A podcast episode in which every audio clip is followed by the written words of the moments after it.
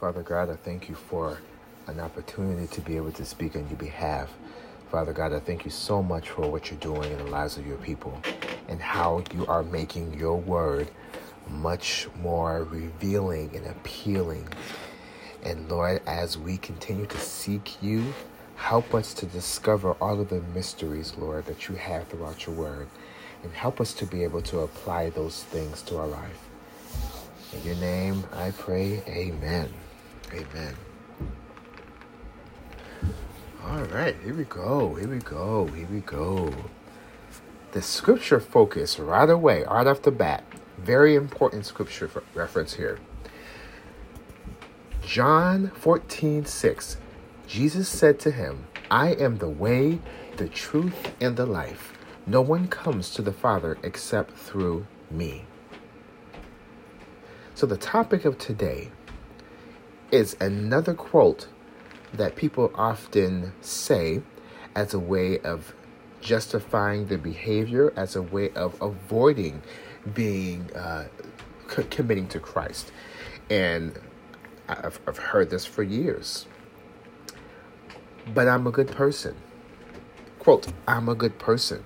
Or he's a good person, or she's a good person.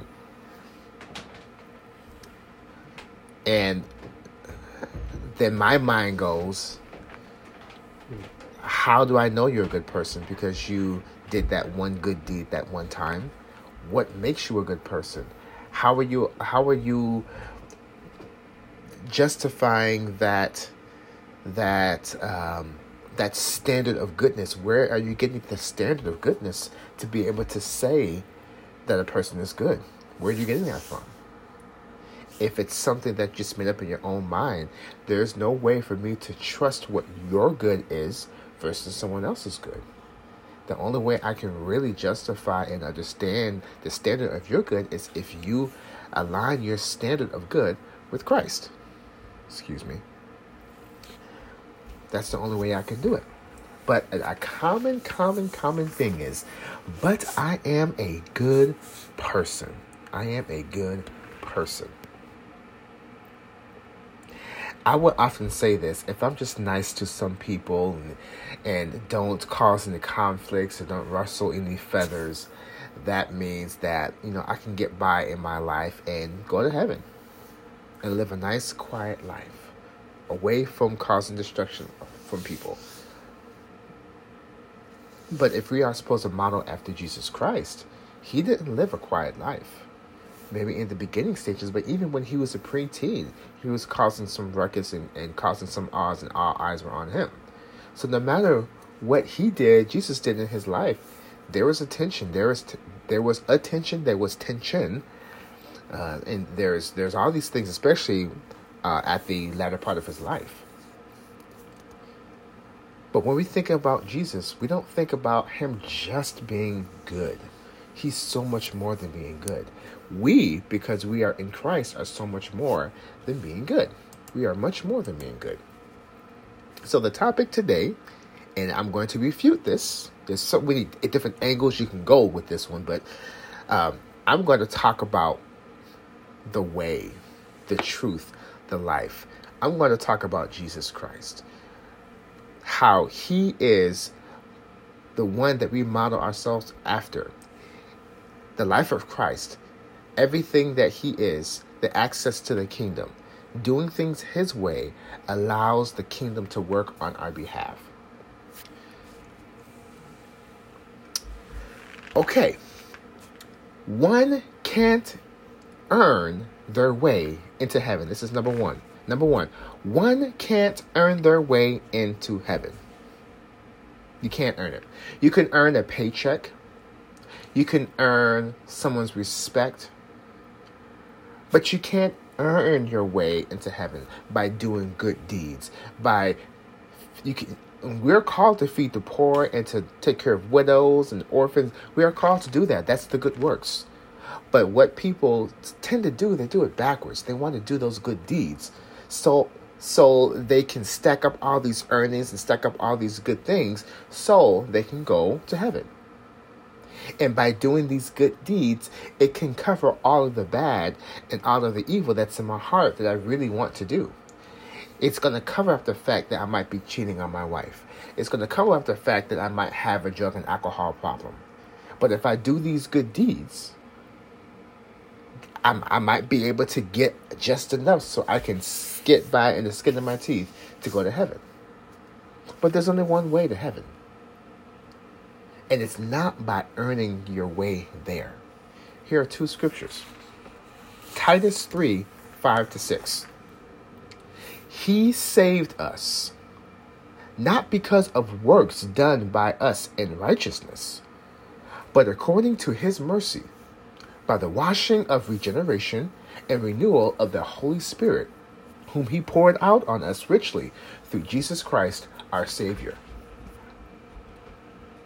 We are saved and heaven-bound, not because we did good stuff. We do good stuff because we are saved. We don't do good stuff to get saved. The good works are an outpour and are an overflow of our changed heart. We are heaven-bound not because of the good works. We are heaven-bound because we have been washed and regenerated. Now the Father can stand our presence because we're He doesn't see sin on us. He sees His Son on us because of the Holy Spirit that was poured on us. The Holy Spirit that was poured on us, according to Titus. That's how we get there. Another one, Ephesians two, eight through nine. Popular one. Because a lot of these are going to be things that people have heard before and quoted before. But there, there, there's, there's so much richness and substance in these verses, yet there's a, a simplicity that goes along with it. There's nothing that needs to be added because it's really understandable. So Ephesians two, eight to nine. For by grace you have been saved through faith, and this is not your own doing. It is the gift of God, not a result of works, so that no one may boast. So by grace, by God's grace, we're saved. And in order for us to get God's grace upon us, we have to have faith. We have to have faith in what Christ did for us on the cross. And Christ is, God is so clever because he knows the heart of man is deceitfully wicked. Who, who can know it? He has arranged this in such a way that man can't earn their way, so they won't boast. We love to boast about all of our accomplishments, all of our achievements, the amount of money we have. The, the I was I was I, I watched uh, TikToks. Uh, and in in the TikToks, I just look at a lot of things about money and and how, how people are making extra money in entrepreneurship and things like that. And it's sickening to see how many rich people are flashing all of their gadgets and things to appease the middle class and the lower class to give them money so they can try their their their way of how they earn their millions of dollars, which we know that, that the program that they're offering is not how they want, how they earn their millions of dollars. But they show all these flashy things like the cars and the suits and wine and dining and, and upscale type things to appease them. So they're boasting about their accomplishments, operating in pride. But to be on Christ's team, to be a part of Christ, boasting and pride is is counterproductive. You you can make no progress. I have something in my eye, Lord. You cannot make a progress at all by having pride. Not not one bit. You have to be humble. You have to understand that it takes faith. It takes a falling down of oneself, putting oneself aside to be able to pick up this grace, this grace gift that God has given us of eternal life, believing in him. So you can't earn your way to heaven. Number two, good works do not enter us in a right relationship with God. When we do these good things, we think we are on God's side. We think that we are best friends with God, that we can ask anything we want and he's just going to give it to us and all this kind of stuff. He'll, he'll give you things. But the reason why people have close relationship with the Father, it's because they are cultivating that relationship by interacting with Him intimately. It's not about doing good works. You interact with Him so you can do these other good works, so people can see the glory of God through your actions, so other people can believe in Him.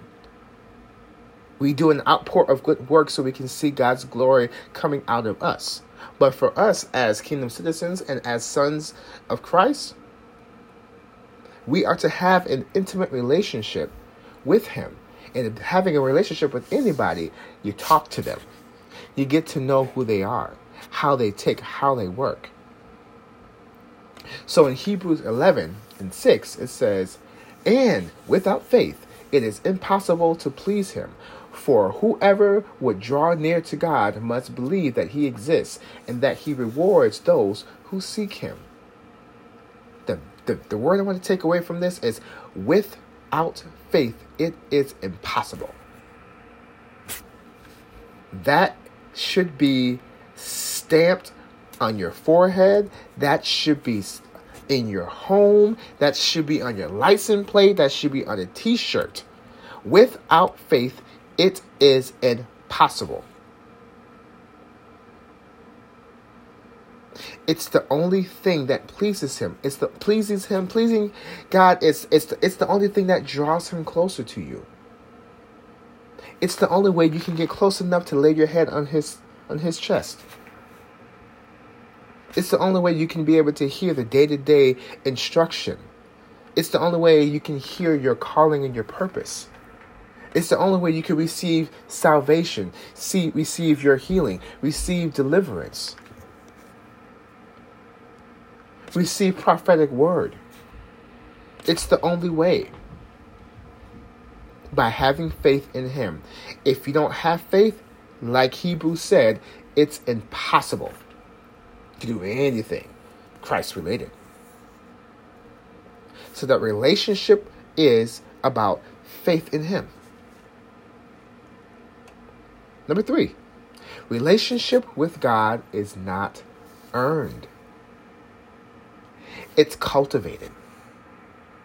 A relationship with God can't be earned when He's done everything for us to allow the ease of cultivation. The relationship that we desire with Him can't be based upon you giving someone a million dollars. Good. Great. But giving someone a million dollars doesn't strengthen your relationship with God. It, you did something out of obedience if He told you to do it. But what strengthens your relationship is you spending time with Him by learning of Him by reading, and sitting silently, listening to His listening to His to uh, to His voice. Whatever he whatever He's bringing to you, knowing the voice of Christ. It takes time. It takes effort. It takes it takes a, a, a killing of the flesh to be able to to create a bond, an unbreakable bond. Your flesh doesn't want to pray. Your flesh doesn't want to read the word. Your flesh doesn't want to sit and wait and meditate. It wants to go, go, go, go, go. It just wants to ask, ask, ask. He said ask. Please do ask. You're supposed to. But that's not the only thing you do in communication. When you're talking to your wife, your husband, your friend, your cousin, your teacher, when you're having conversations with people you have relationship with, you're not constantly asking them for things. You have conversation. You have conversation. You have a dialogue that goes back and forth, back and forth. There might be times when you ask for favors of the people close to you. But with the Lord, a lot of things we ask for, we don't need to, because they're automatic. They're going to come to you because you're in the kingdom. He doesn't want to see you fall. He doesn't want to see you fail. He doesn't want to see you not be successful, because our success is predicated on Him. Whatever He, excuse me, It whatever that goes on in our life represents him. So if we are connected to him, we are showing his goodness and his generosity. A king likes to show his wealth. We serve a king, and we are the king, and he's the king of us, kings. And he has riches and wealth, and not just monetary money, material things, but things that are inside. He wants us to be wealthy. He wants us to be delivered and set free and cleansed and at peace, loving, being forgiving. That's wealthy. But that only happens with relationship. Not just one time a day, throughout the day. We don't, God knows we don't always have time to pray for him for hours. Some people have that luxury. Some people don't have full-time jobs or jobs at all where they can actually sit and pray before the Lord. Sometimes people are in full-time ministry where that's a necessity, where they have to hear from the Lord at all times because that's their job. We all don't have that. We have our our our, our blanket or our box of time to be able to spend with the Lord. And when you take the time out to develop that relationship with the Lord, be intentional and be purposeful. Don't waste the time. Don't waste the time. Be intentional about that.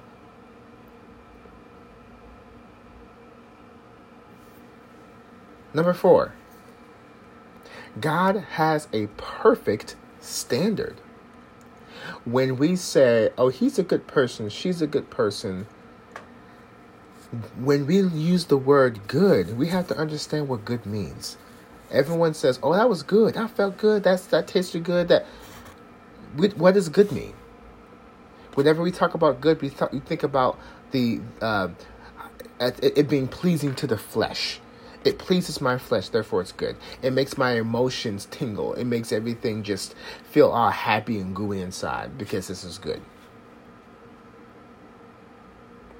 But the standard of good when it comes to Christ is so much higher than what we perceive or see or guess or assume good is. While we're we're we're comparing ourselves to the imperfect humans all around, God is comparing us to his son. Jesus is the only one who lived a sinless, perfectly sinless life. He's the only one. So why, so if you had a choice of of of comparing goodness, would you pick imperfection or would you pick perfection? Would you pick someone who constantly makes mistakes on a daily basis, which is all of us, or would you pick a man who's never made a mistake in his life? Jesus.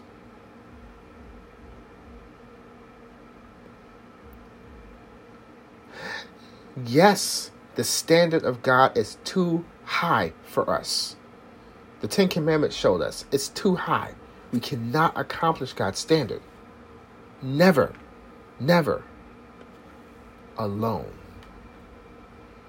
With us ourselves, we will never, ever stand up. And he knows that. So that's why he gave us the Holy Spirit, so we can be back to who we were meant to be, to be able to keep up with that, that standard of good. At one point, man was meant to be able to live perfectly and live at the standard, that holy standard that God has. But something was lost. Adam and Eve rebelled. Or Adam ate the fruit. So now the Jesus Christ has put us back together with the Father so we can be able to live up to that standard and, and, and learn what these standards are, because we forgot. It's not ingrained in us. We don't understand. We don't know. He's teaching us and help us to understand who he is so we can live it out.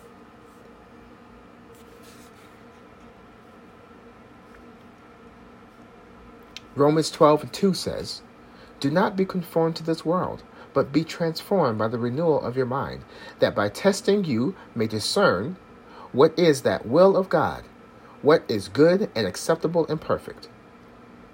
Romans twelve and two, be not conformed to this world. When we are comparing ourselves to others, we are trying to conform to this world. Because when the when, when the world is sizing themselves up, it's sizing themselves based upon their own made-up standards. But we have to look at the standard which is in the Holy Word. We got to look at Jesus, who is the Word. We have to be transformed, separate ourselves from the mindset of the world and get on board with what the Lord has.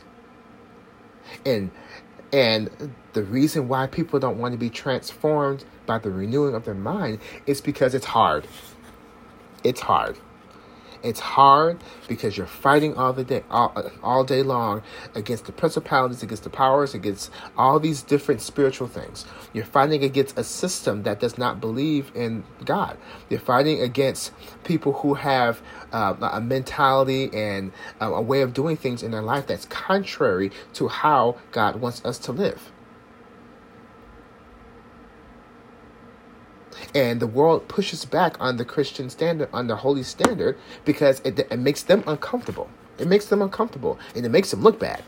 It does. They will never admit that. When I don't measure up to the standard, I look bad. And that happens often.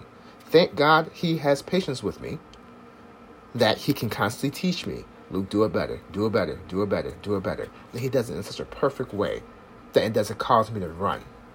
It runs. It makes me run to him. I get frustrated with myself, and we all get frustrated. And sometimes we get mad at God, thinking it's his fault. It's never God's fault. Whatever we go through is never God's fault.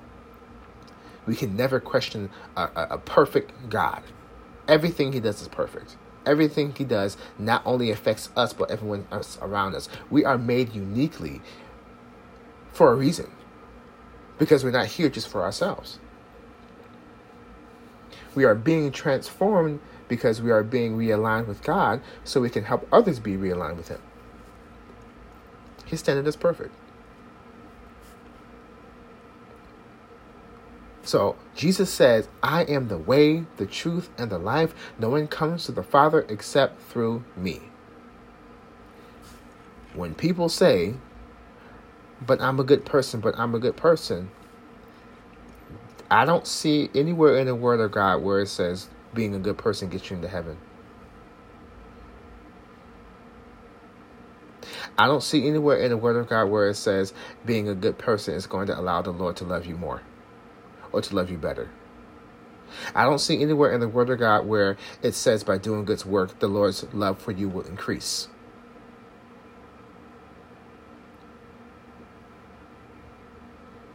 He's not a he's not a he's not a being or a man that gives you a little bit of something and a little bit of something.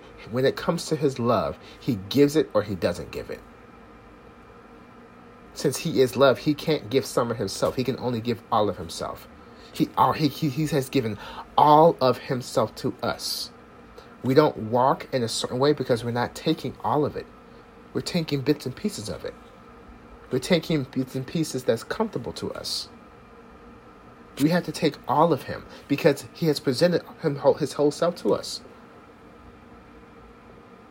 And he said, here, here, here, here. And he said, well, I'll just take this crumb and this corner because I still like to do this. So I'm going to take this crumb because I still want to be disobedient over there. I'll take this crumb because eh, I don't, I'm not feeling too good about this.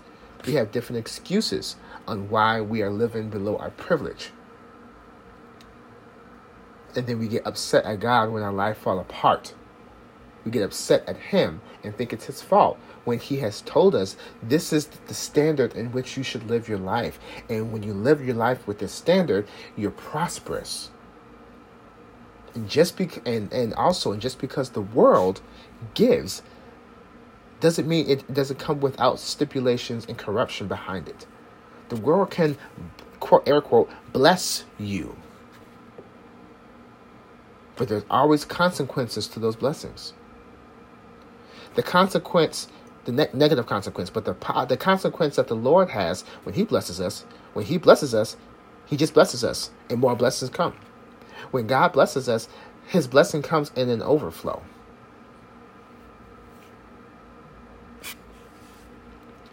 Here's the last one. John six twenty-nine. Jesus said, Jesus answered them, this is the work of God, that you believe in him who he has sent. Your work here on earth is to believe in him. and everything flows from that. Your work is not to be a carpenter, not to be a teacher, not to be a housewife, not to be a nurse. Your work is to believe in Him. And then everything after that is because you believe in Him. You have an assignment, yes. You have a mission statement for your life. But the vision is to believe in Him.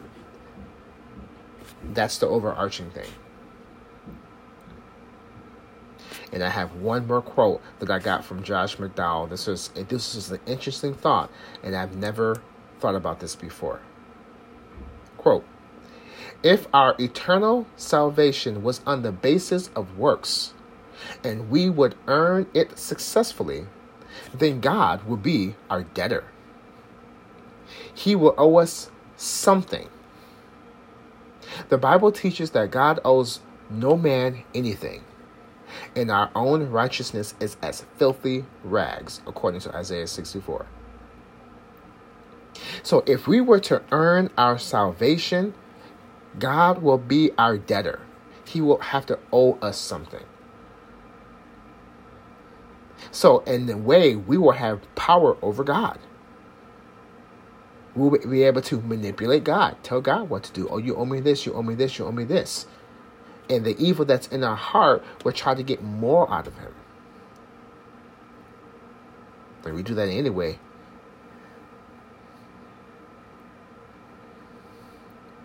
But the things that we do, according to Isaiah sixty-four and six, our righteousness is as filthy rags compared to just, the, just an ounce of what the Lord can give us. So our salvation cannot be based on works, because God owes us nothing. He doesn't owe us anything. We owe Him everything because He created us. We didn't ask to be here. We're here because He loved us. We have our conscience, our mind, because He loves us.